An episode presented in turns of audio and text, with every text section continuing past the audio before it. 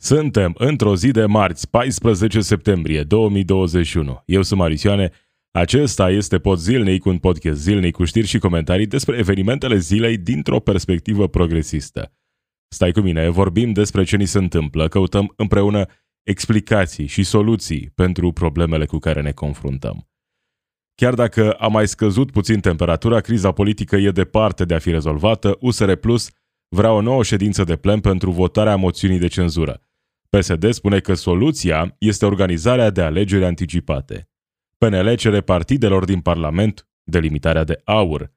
Avem totuși probleme și în România reală. Medicii spun că panta de creștere a valului 4 a pandemiei e cea mai abruptă. Parlamentul European a votat o rezoluție care spune că ar trebui recunoscute căsătoriile și parteneriatele între persoane de același sex în întreaga Uniune Europeană iar Spania va plafona prețurile gazelor naturale și va scădea taxele, apoi va redirecționa profiturile pentru reducerea facturilor la energie. Acestea sunt doar câteva dintre subiectele de astăzi. You are listening to the Podzilnic podcast. News and commentary from a progressive perspective. A mai scăzut temperatura în ultimele zile, dar criza politică din România nu s-a încheiat, e chiar departe de a fi încheiată suntem departe de momentul unei soluții. Ce se întâmplă zilele acestea sunt probabil negocieri între oamenii care vor hotărâ viitorul României, viitorul guvernării în România. USR Plus vrea ședință de plen pentru aprobarea și pentru votarea uh, moțiunii de cenzură. Asta scrie g4media.ro, sunt surse care spun că liderii USR Plus vor să convoace o nouă ședință a plenurilor reunite ale Parlamentului pentru a forța introducerea pe, ordine, pe ordinea de zi a votului la moțiunea de cenzură anti-Câțu. Planul e blocat de uh, PNL în acest moment. Sunt sigur discuții, ar putea să intervină Ludovic Orban să-și uh, uh, preia din nou atribuțiile de președinte al Camerei Deputaților și împreună cu Anca Dragu să propună această variantă. Dar e evident ce se întâmplă, se trage de timp.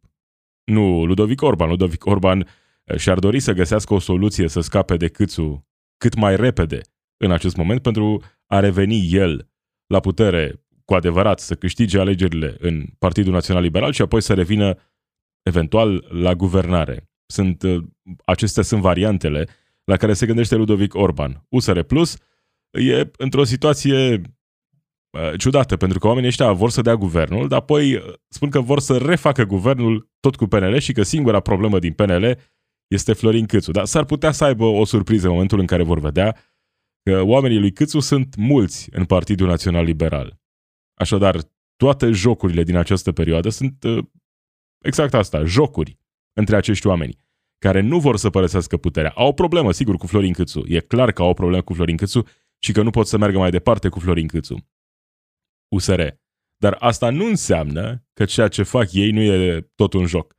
Pentru că vor să ne convingă că toate lucrurile care s-au spus în ultima perioadă despre PNL, despre USR, din uh, perspective diferite, vor putea fi șterse așa cu buretele și că vor reveni la gânduri mai bune și vor colabora în continuare. Asta dincolo de planurile problematice pe care s-ar putea să le aibă cele două partide pentru România separat sau împreună.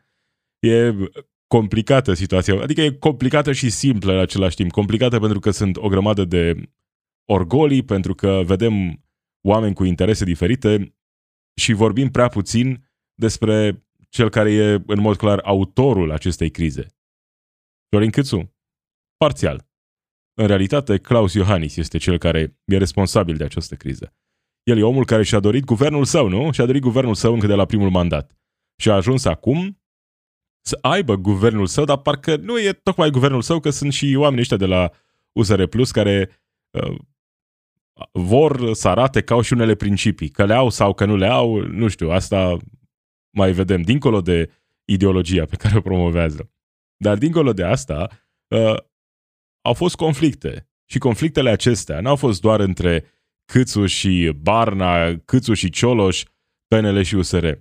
Președintele Claus Iohannis e responsabil de multe dintre problemele prezentului, atât pe plan politic cât și în criza sanitară, campania de vaccinare care e un eșec despre care am vorbit și zilele trecute.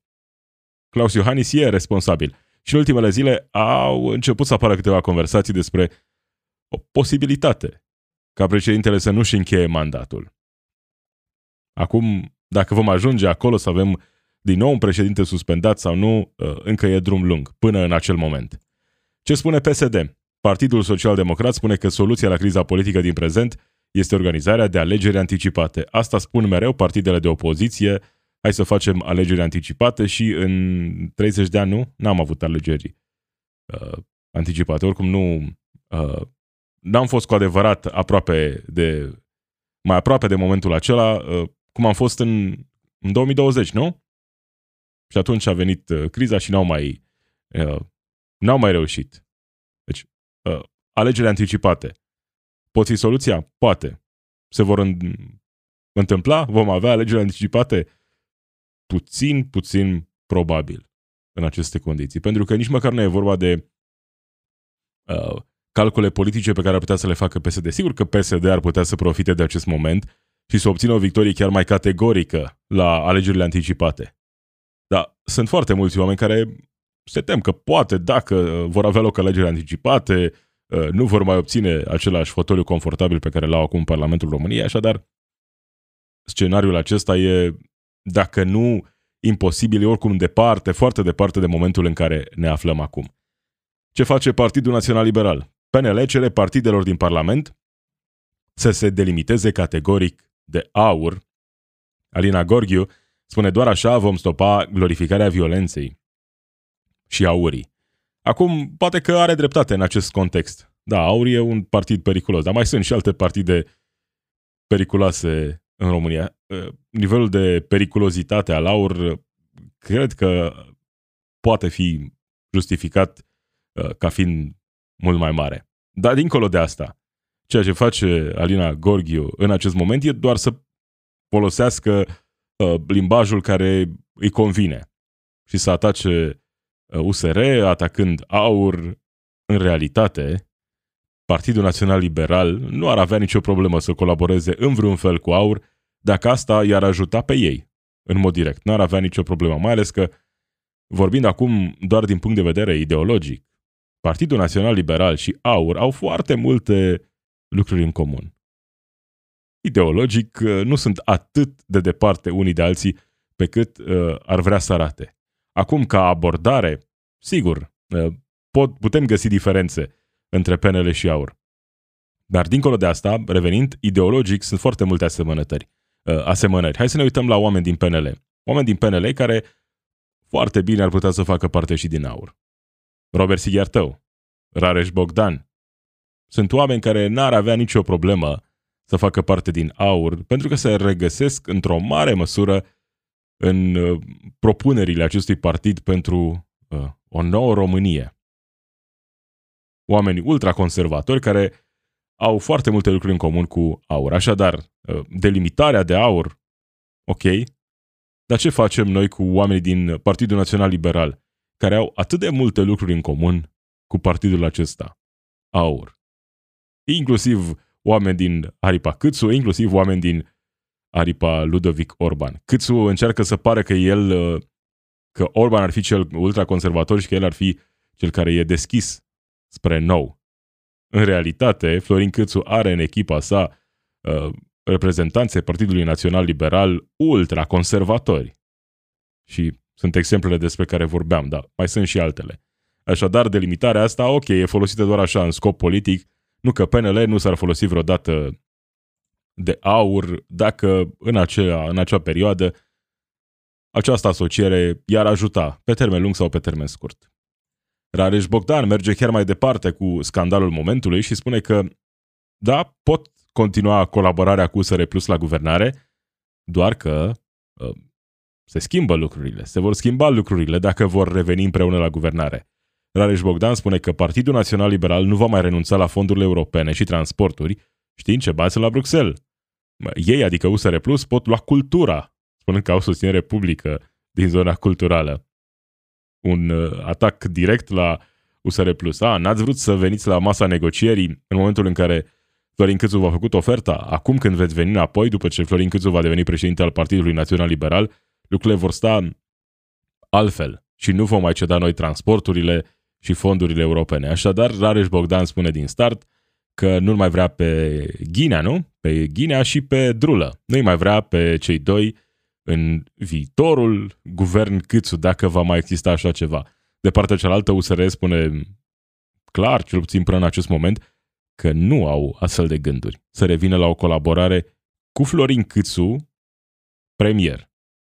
Au spus că vor uh, discuta cu viitorul președinte al Partidului Național Liberal, oricare ar fi acesta, doar că nu îl mai vor pe Florin Câțu premier.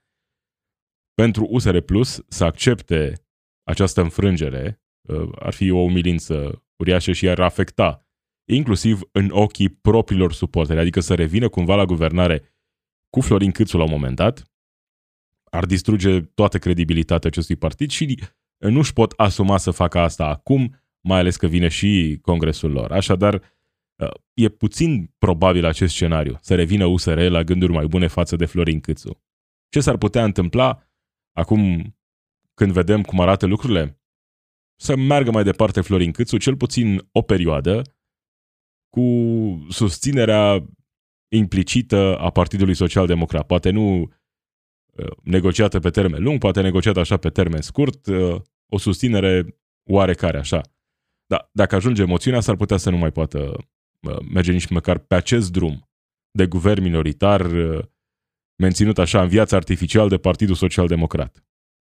Pentru că nici PSD nu cred că își poate permite în acest moment să iasă în mod public și să spună că îl susține pe Câțu. Așa cum nici Câțu nu prea poate să iasă în acest moment și să spună că da, aduce Partidul Social Democrat la guvernare sau că se bazează pe susținerea Partidului Social Democrat pentru un guvern minoritar. Uh, nu sunt scenarii la care să ne putem aștepta, adică, sigur, în politica din România, multe lucruri imposibile, care păreau imposibile la un moment dat, s-au, s-au întâmplat, dar nu cred în aceste scenarii în acest moment. Mai degrabă, Florin Câțu, la un moment dat, va ajunge în fața moțiunii de cenzură, acea moțiune probabil va trece în acel moment, probabil după Congresul Partidului Național Liberal și în acel moment Florin Câțu, că deja e un scenariu despre care se vorbește, va ajunge probabil președinte al Senatului. Acestea vor fi negocierile. Bine, mă retrag ca premier, vreau să fiu președinte al Senatului. Așadar, acestea ar putea fi uh, scenariile mai realiste. Câțu, președinte al Senatului, președinte al Partidului Național Liberal și un alt premier de la PNL. Cine va fi acest premier? Rareș Bogdan cu siguranță și-ar dori să fie el acest premier, da? Mai sunt și alții care și-ar dori să fie premieri din partea PNL în perioada următoare. De la politică revenim la lucruri cu adevărat importante. Nu că totul nu ar fi cu adevărat politică. Suntem în valul al patrulea al pandemiei, iar medicii ne spun că panta de creștere a valului 4 este cea mai abruptă de până acum. Avem deja creșteri spectaculoase de la o săptămână la alta. Ne aducem aminte acele zile prin august, când aveam câte, nu știu, 80 de cazuri, 90 de cazuri pe zi. În această perioadă, media e undeva pe la 2500 de cazuri pe zi iar uh, ritmul de creștere accelerează. Asta ne spun medicii în acest moment. Panta de creștere a valului 4 este foarte abruptă. E cea mai abruptă din toate valurile. Ritmul de creștere de la o săptămână la alta a fost foarte abrupt, iar necesitatea de a înființa locuri uh, noi este mult mai agresivă comparativ cu valurile anterioare. A crescut foarte repede necesarul de paturi și se întâmplă la nivel global. Aici e bătălia mare. Capacitatea de a înființa rapid locuri noi a explicat pentru ziare.com șeful clinicii de terapie intensivă de la unul dintre cele mai mari spitale din București. Asta ne așteaptă în perioada următoare. Pentru că suntem, nu știu, într-o variantă a realității în care avem de-a face cu multe de informare, cu siguranță, și foarte mulți oameni care, chiar și atunci când analizează situația în care ne aflăm, ignoră complet aspecte importante. Cum sunt cei care spun ce treabă ai tu cel vaccinat cu cel care nu s-a vaccinat? Tu ești vaccinat, ești protejat, n-ar trebui să ai tu nicio treabă cu cel care nu s-a vaccinat. De fapt, nu despre asta este vorba și nu despre asta a fost vorba niciodată. Pe lângă faptul că trăim într-o societate, suntem responsabili unul în fața celuilalt. În special atunci când vorbim despre sănătate. Sănătatea mea depinde de sănătatea ta într-o măsură semnificativă. Și atunci avem acest prim aspect. Apoi, celălalt aspect. În valul al patrulea, faptul că spitalele vor fi din nou pline, că nu vor mai fi locuri. Asta pune probleme, inclusiv în rândul persoanelor vaccinate. Și nu mă refer acum la acele uh, excepții de oameni vaccinați care ajung uh, să fie internați în spital. Mă refer la oameni vaccinați care s-ar putea să aibă alte probleme de sănătate în această perioadă. Oameni care ar avea nevoie de asistență medicală, dar nu pot beneficia de acea asistență medicală pentru că toate locurile în spitale sunt deja ocupate de cei care au ales să nu se vaccineze în valul al patrulea al pandemiei. Ă, asta e de fapt miza, asta se întâmplă cu adevărat. Asta e de fapt problema, asta e motivul pentru care am avut lockdown, motivul pentru care avem restricții. Faptul că ajungem în acel moment în care sistemul de sănătate nu mai face față. Și în acel moment, așa cum am văzut și anul trecut, în valul al doilea, cei care suferă nu mai sunt doar cei care se infectează cu coronavirus. Suferă toți oamenii care ar avea nevoie de asistență medicală în acea perioadă din orice motiv. Pentru că doar pentru că avem pandemie nu înseamnă că nu mai avem alte probleme.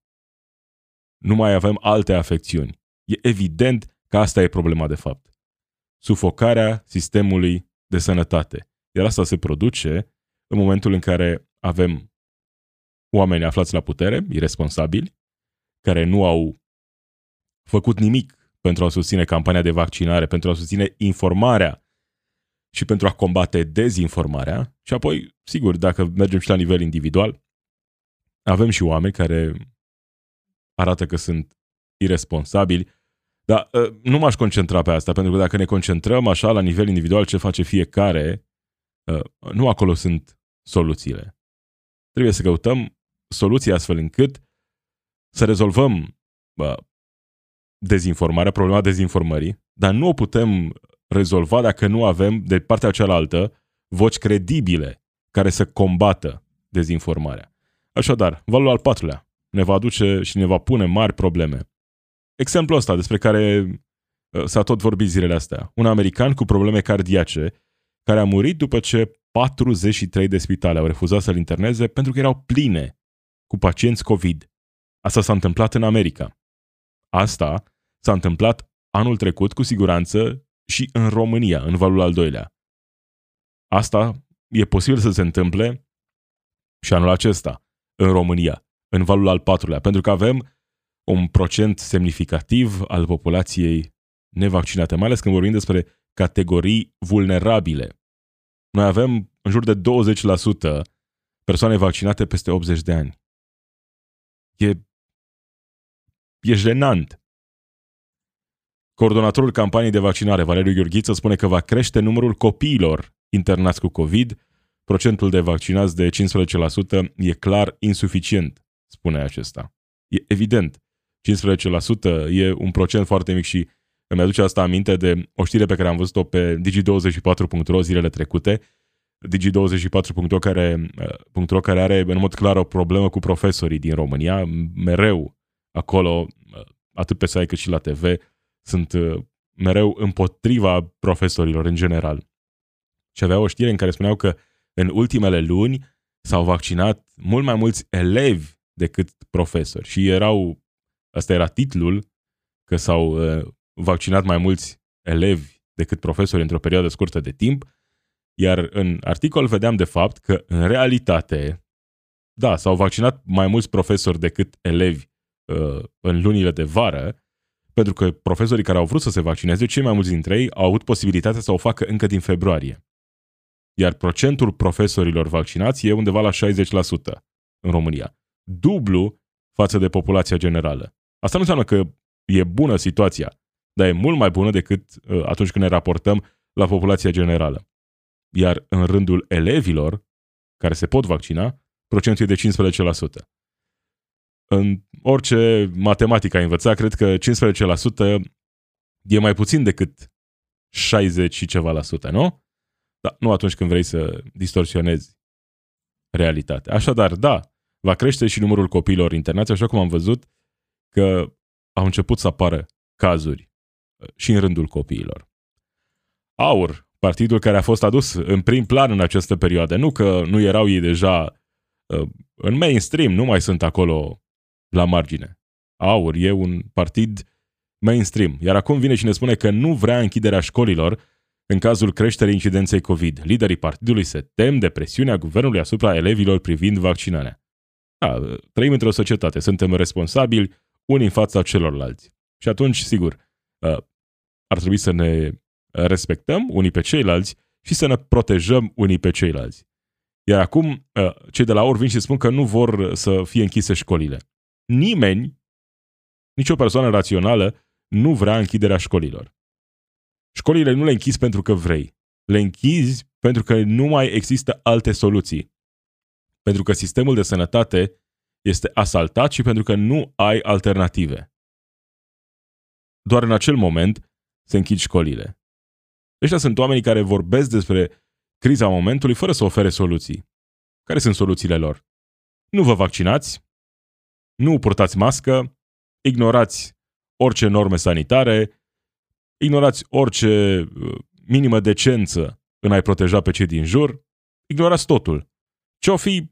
Hai să vedem, hai să vedem cum vom, cum vom trece peste acest episod. Asta e atitudinea acestui partid și a oamenilor care reprezintă acest partid. Să nu facem nimic. Sigur că s-au făcut abuzuri, sigur că a fost mult teatru în perioada aceasta de pandemie. Concerte cu 300.000 de oameni fără mască, și alte situații de genul ăsta. Dar asta nu înseamnă că pandemia nu e reală, că riscurile nu sunt mari și că sistemul sanitar nu poate ajunge din nou în acel moment în care nu mai face față. Și atunci trebuie să găsești soluții. Soluții imediate. Așa să pretinzi pe de o parte că uh, virusul nu există, cum am văzut în cazul unor oameni, apoi dacă există nu e așa de grav, uh, n-are rost să te vaccinezi și așa mai departe. Sunt aceste argumente pe care le-am tot auzit de la oamenii ăștia, fără să ofere soluții. Soluția lor e nu face nimic și vedem noi ce se întâmplă după aia, nu? Asta e soluție? Asta e politică? Aceștia sunt oameni responsabili? Dincolo de teatrul și momentele penibile ale oamenilor care conduc România în această perioadă. Și o veste de la Parlamentul European, căsătoriile și parteneriatele între persoane de același sex ar trebui să fie recunoscute în întreaga Uniune Europeană.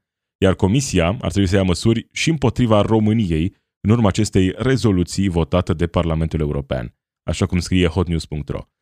Familiile LGBTIQ și cuplurile de același sex ar trebui să aibă aceleași libertăți de circulație și aceleași drepturi de reîntregire a familiei ca și celelalte, iar Comisia Europeană ar trebui să ia măsuri împotriva României Ungariei și Poloniei pentru încălcarea valorilor Uniunii Europene. Asta transmite Parlamentul European după adoptarea unei rezoluții referitoare la drepturile persoanelor LGBTIQ în Uniunea Europeană. Drepturi egale în 2021. Nu știu de ce e acesta un concept așa străin pentru foarte mulți oameni.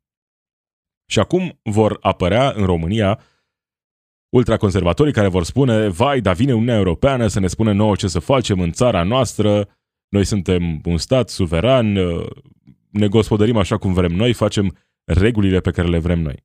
Ceea ce e ok, e corect.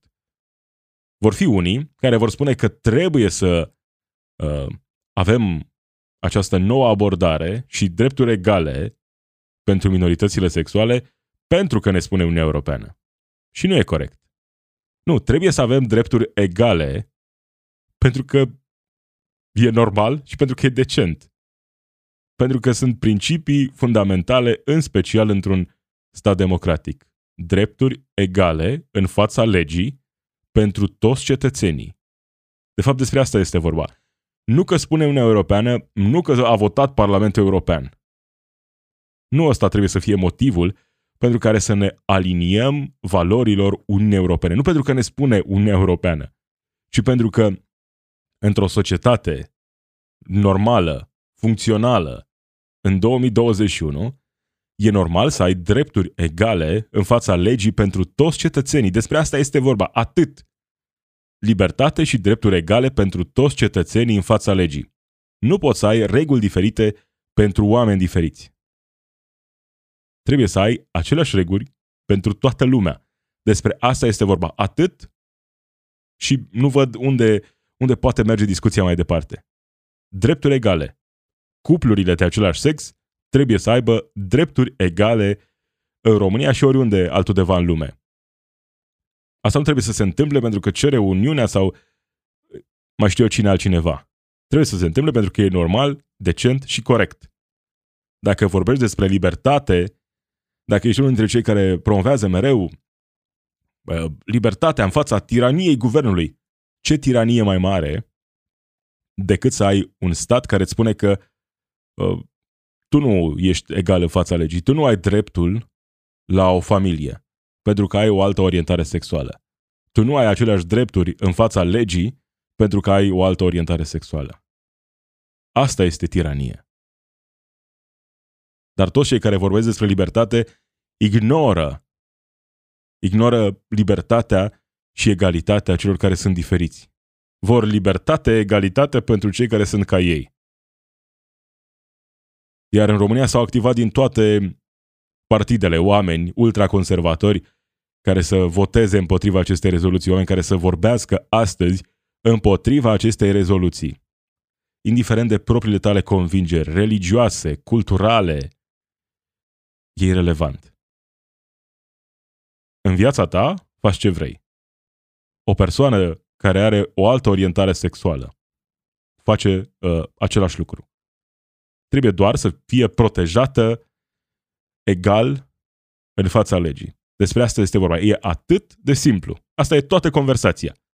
Drepturi egale și măsuri egale, legi egale pentru toți cetățenii egali în fața legii.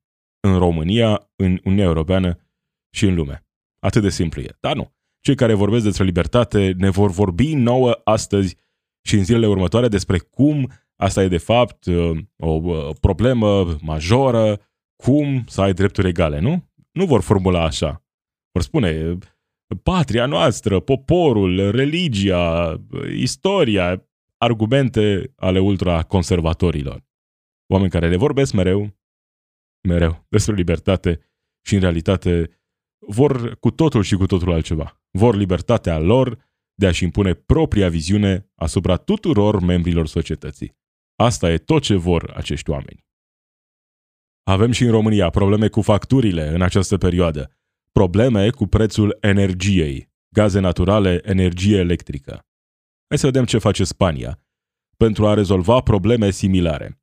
Spania va plafona prețurile gazelor naturale, va reduce taxele și va redirecționa profiturile companiei energetice ca parte a pachetului de măsuri menit să scadă prețurile în creștere la utilități, a spus premierul Pedro Sanchez într-un interviu. Este inacceptabil ca firmele energetice să profite de pe urma prețurilor ridicate de pe piața pentru electricitate. Vom lua acele profituri extraordinare pe care le fac companiile energetice și le vom transfera către consumatori. Vom reduce taxa specială pe electricitate la 0,5 de la 5,1%, a spus acesta. Sigur că atunci când îți dorești, poți să găsești soluții. Nu că acestea ar fi neapărat întotdeauna cele mai bune. Dar în România, în acest moment, avem probleme mari și vom avea probleme din ce în ce mai mari în perioada următoare cu sărăcia energetică. Iar dacă vrem să rezolvăm aceste probleme într-un stat cu resurse, trebuie să, să rezolvăm problemele sistemice. Poate să scăpăm de intermediari pe piața energiei în general. Într-o țară în care avem resurse suficiente pentru toată populația, ar trebui să găsim soluții astfel încât să dispară intermediarii. Iar resursele țării să fie folosite pentru cetățenii acestei țări. Așa cum e evident normal. De ce avem nevoie noi de intermediari pe piața energiei electrice, de exemplu? De ce? Să existe intermediari între producători și consumatorul final. Ca să facă și ei un profit acolo la mijloc, nu? Evident, despre asta e vorba și despre asta a fost vorba întotdeauna în miza aceasta a liberalizării energiei electrice, prețului energiei electrice. Asta a fost de la început și asta s-a întâmplat. Vroiau profit mai mare, iar acum îl obțin. Erau nemulțumiți, nu că nu făceau profit în anii trecuți. Furnizorii făceau profit uriaș și în anii trecuți. Doar că acum, cu piața liberalizată, pot merge cu profitul chiar mai sus.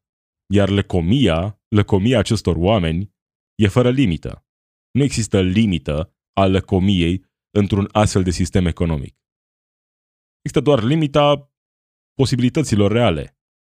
Cât de sus pot merge cu prețul. Despre asta e vorba, despre asta a fost vorba întotdeauna. Acestea sunt soluțiile din Spania. Soluțiile din România, ok, o lege pentru consumatorii vulnerabili. Ok, ajută un procent al populației, dar mult prea puțini oameni sunt, vor fi ajutați cu adevărat. E nevoie de măsuri serioase care nu doar să amâne problema sau să ducă problema într-o altă parte. Pentru că, până la urmă, tot noi vom fi cei care vor plăti acele facturi din care furnizorii vor face profit uriaș. Nu? Tot noi, statul român, iar noi suntem statul român. Dacă vrem să rezolvăm această problemă, un prim pas ar fi plafonarea prețului energiei electrice. Avem această posibilitate și ar trebui să o facem, dar nu cred că o să o facem cu fundamentaliști ai pieței libere aflați la conducerea României în această perioadă. Oamenii ăștia nu sunt uh, dispuși să ia astfel de măsuri, în ciuda evidenței. Papa Francisc compară capitalismul cu comunismul. Acesta spune că astăzi un alt sistem de gândire unică golește de sens libertatea, reduce progresul la profit și drepturile la nevoie. Acesta este mesajul suveranului pontif, care e într-un turneu prin Europa în această perioadă și a avut acest mesaj. Mesaj uh, pe care l-am mai regăsit uh, sub o altă formă în discursurile sale. Sigur, uh, capitalismul e mai vechi decât comunismul. Comunismul a apărut ca o soluție în fața abuzurilor capitalismului. Acum avem un nou capitalism în fază terminală, poate, care, sigur, e, e greu să observi din interiorul sistemului câtă propagandă există în interiorul sistemului. Câtă propagandă capitalistă există în jurul nostru peste tot.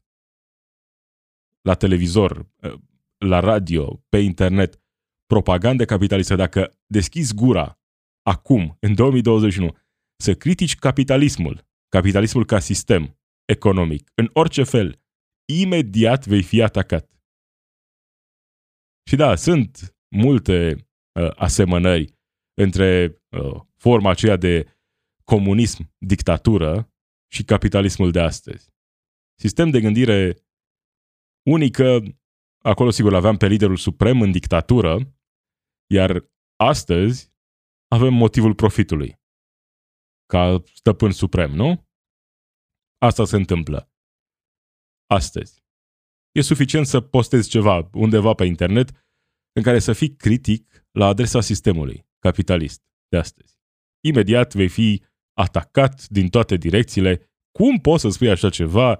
Capitalismul e salvarea noastră și așa mai de bla blauri de la fundamentaliștii pieței libere. Oamenii care promovează valorile, între ghilimele, valorile capitalismului. În România, dar și peste tot prin lume. Iar analiștii financiari anunță că suntem la început de criză economică, așa cum scrie antena3.ro. România este în criză economică, deși guvernanții nu vor să recunoască acest lucru, o spun deschis analiștii financiari. Acum, uh, sigur, am putea fi într-o criză economică, pentru că în sistemul economic în care trăim astăzi cu toții, crizele economice sunt ciclice. Nu sunt cumva din afara sistemului. Sunt crize ale sistemului. Nu, nu ai cum să trăiești într-un astfel de sistem și să nu te aștepți la crize. Un sistem bazat pe supraconsum, evident, va ajunge mereu în situații de criză. Am putea fi într-o astfel de criză economică, Dar acum hai să ne concentrăm puțin pe analiștii financiari. Aceștia sunt oamenii care pretind că ceea ce fac ei e un fel de știință. Dar n-au fost capabili să vadă precedentele crize economice. Sunt oameni care, o parte, vorbesc mereu despre, a, vine criza, vine, vine criza. Și la un moment dat, sigur că vor avea dreptate, că aceste crize sunt ciclice. Criza va veni, e evident că va veni. Nu că nu am fi deja într-o criză majoră. Și atunci, a, uite, ăsta a fost un geniu că a avut dreptate și a spus că începe criza. Să spui că începe, vine criza economică în capitalism în 2021 e ca și cum mai spune mâine dimineață va răsări soarele. Da, mâine dimineață va răsări din nou soarele. E doar o chestiune de timp. Așadar, uh, geniile acestea uh, din domeniul financiar se pot liniști. Vor avea la un moment dat dreptate. Pentru că ceea ce prevăd ei e un cumva lucru absolut normal în lumea în care trăim astăzi. Cam acesta a fost Podzelnic. Marius Ioane sunt eu. Zi bună!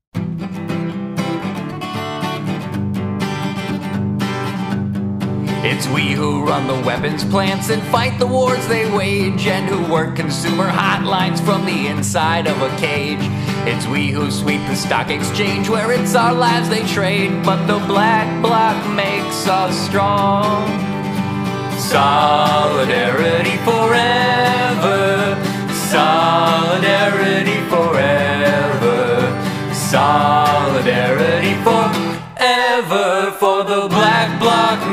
us strong.